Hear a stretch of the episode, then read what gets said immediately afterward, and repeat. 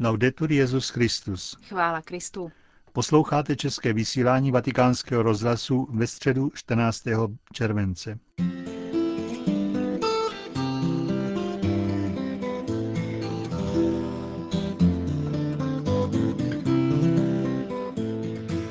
Jak to vypadá, když se setká Sigismund Freud s Bohem? Na to dnes odpoví studie Ferdinanda Castelliho.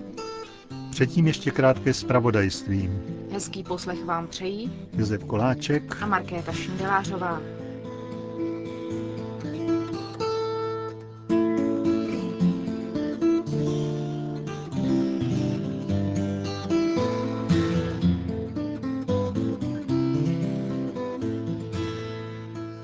Zprávy vatikánského rozhlasu. Vatikán. Spojené státy americké mají od nynějška nový apoštolský syrsko-malankarský exarchát. Benedikt XVI. dnes jeho prvním exarchou jmenoval otce Tomase Najkamparampila. Ten bude zároveň apoštolským vizitátorem pro syrsko-malankarské věřící v Kanadě a v Evropě.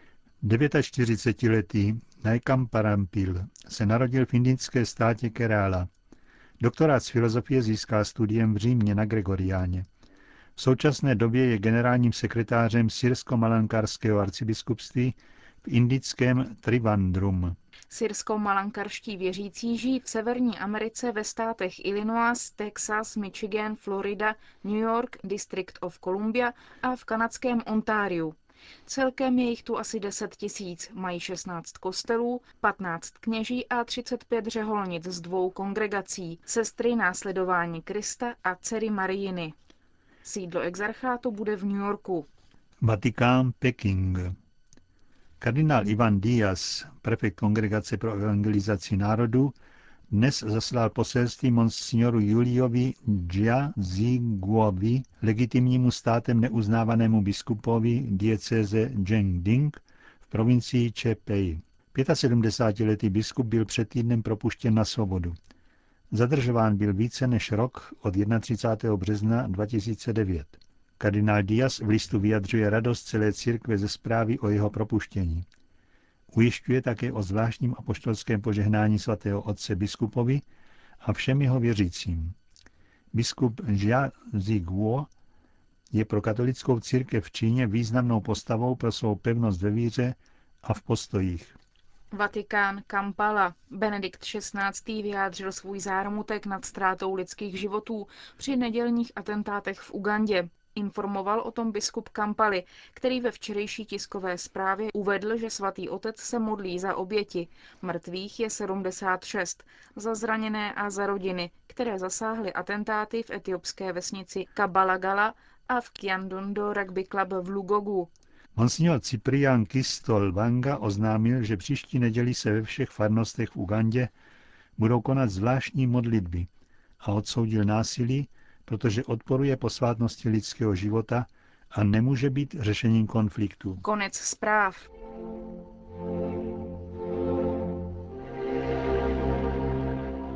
Sigismund Freud je navštíven Bohem. Znali jsme Erika Emanuela Schmidta jako autora nevázané fantazie se satiricko-humoristickým nádechem, bohatého obsahem, originálního.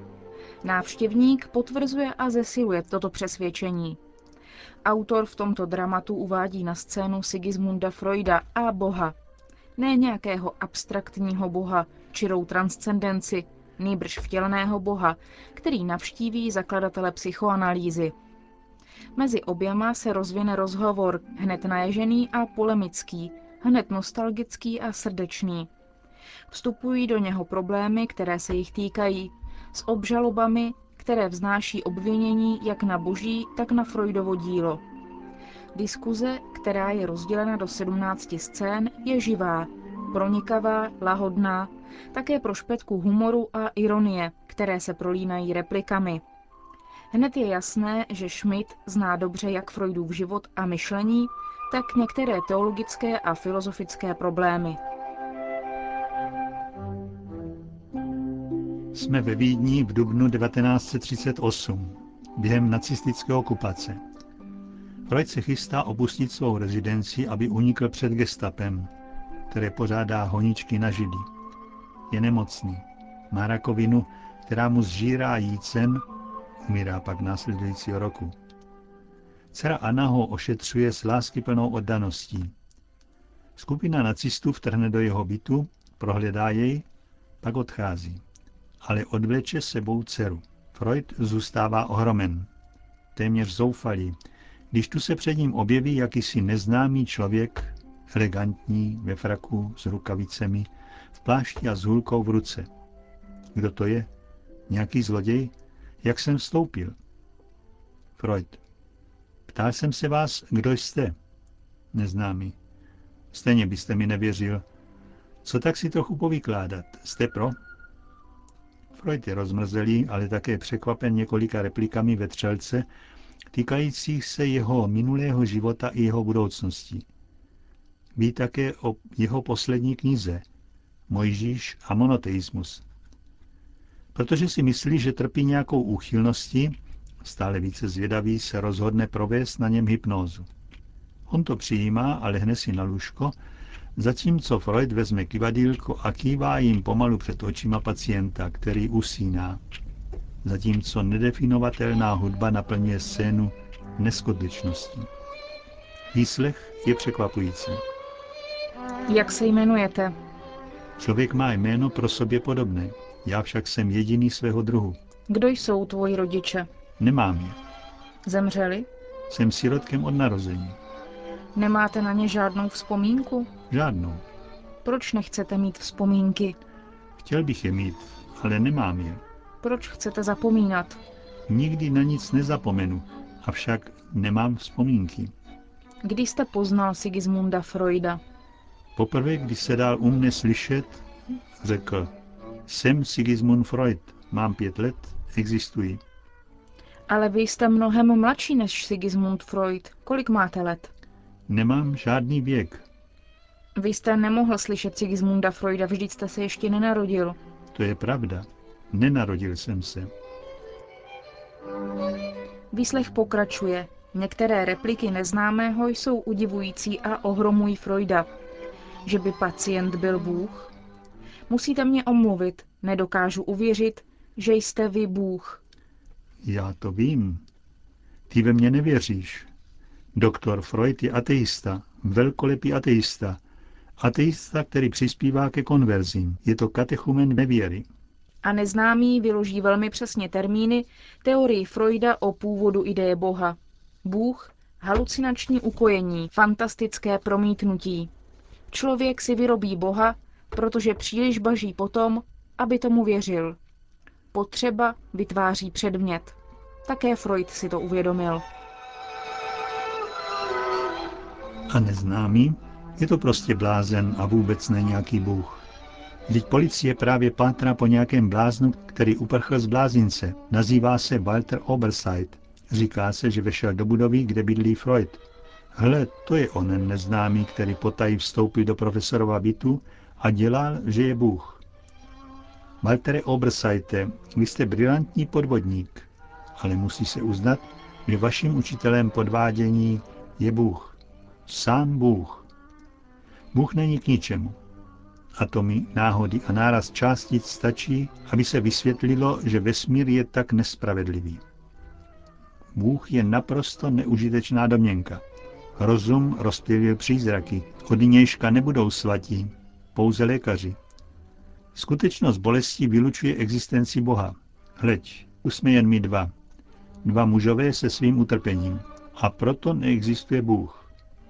Nebe je prázdná střecha bolestí lidských bytostí. Na toto ateistické řečnění Freuda neznámý odpovídá s klidem. Ukazuje, že za hrůzy ve světě není odpovědný Bůh, nýbrž člověk. A přimhouřenýma očima, zasněným tónem jasnovidce, ohlašuje ničení, jež dopadne na svět. Rudý mor na východě a hnědý mor na západě. Deportace, plynové komory, bestiálnosti. A přijdou jiné morové rány a všechny vyvolá tentýž virus. Tentýž, který ti brání, abys uvěřil ve mě. Pícha. Nikdy lidská pícha nevyrazila tak daleko. Byly doby, kdy se člověk spokojoval, že vzýval Boha, dnes přejímá jeho místo. V člověku je božská část a právě ta dnes umožňuje popírat Boha. Vy nejste nijak menší. Skoncovali jste se vším. Svět není nic jiného než produkt náhody, zmatené střety molekul. A protože není žádný pán, člověk diktuje zákon. Ničící zákon, který zotročuje, narkotizuje, oslepuje. Peníze budou prohlášeny za Boha a celý svět bude kráčet vpřed v temnotách. Po tobě, Freude, bude celé lidstvo samo ve svém vězení. Zděšený Freud namítá, vždyť tohle jsem nechtěl. Uvědomuje si, že se obrátil na neznámého, jako by byl Bůh. Svírá hlavu v rukách, naříká, snaží se ovládnout. Vrací se ale otázka, kdo je ten neznámý? Jeden nacista přináší neočekávanou zprávu. Byl vypátrán Walter Oberzeit. Byl skryt za popelnicemi. A tedy kdo je ten neznámý? Aniž by to výslovně prohlásil, neznámý se projeví jako Bůh. Vtělený Bůh. Všemohoucí? Ptá se Freud. Ztratil jsem všemohoucnost i vševědoucnost, odpovídá mu, v té chvíli, kdy jsem učinil lidi svobodnými. Proč si je stvořil takto?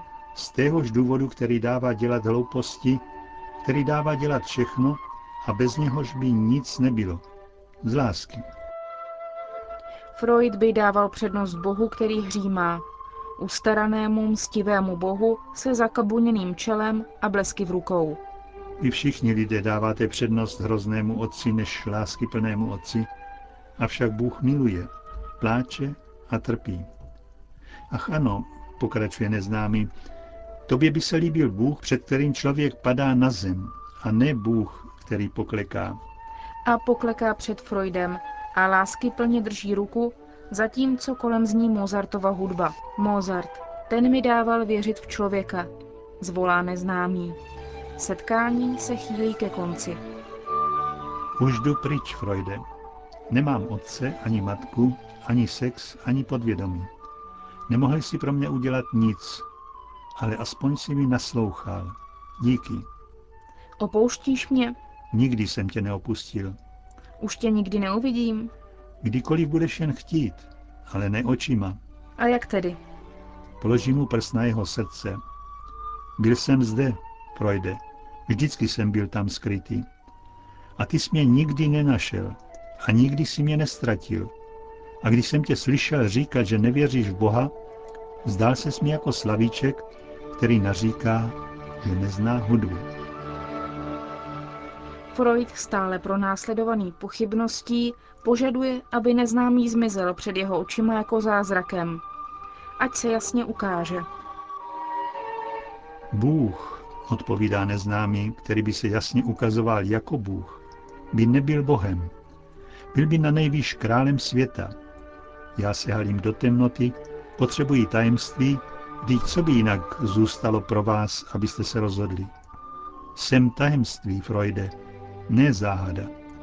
Dříve než zmizí, mu říká, až do dnešního večera si smyslel, že život je nesmyslný. Od nynějška víš, že je tajemný. Závěr dramatu je vypočítán na účinek. Neznámý vyskočí na římsu a zmizí. Freud ještě v zajetí představy, že to byl zloděj, uchopí pistoli a střelí pomizícím. Pak se podívá z okna. Nezasáhl jsem jej.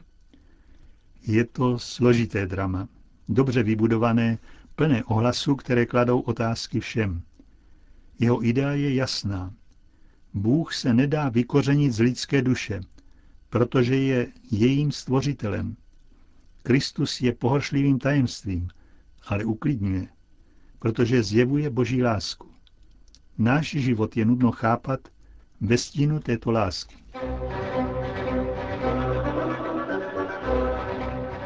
Končíme české vysílání vatikánského rozhlasu. Chvála Kristu. Laudetur Jezus Christus.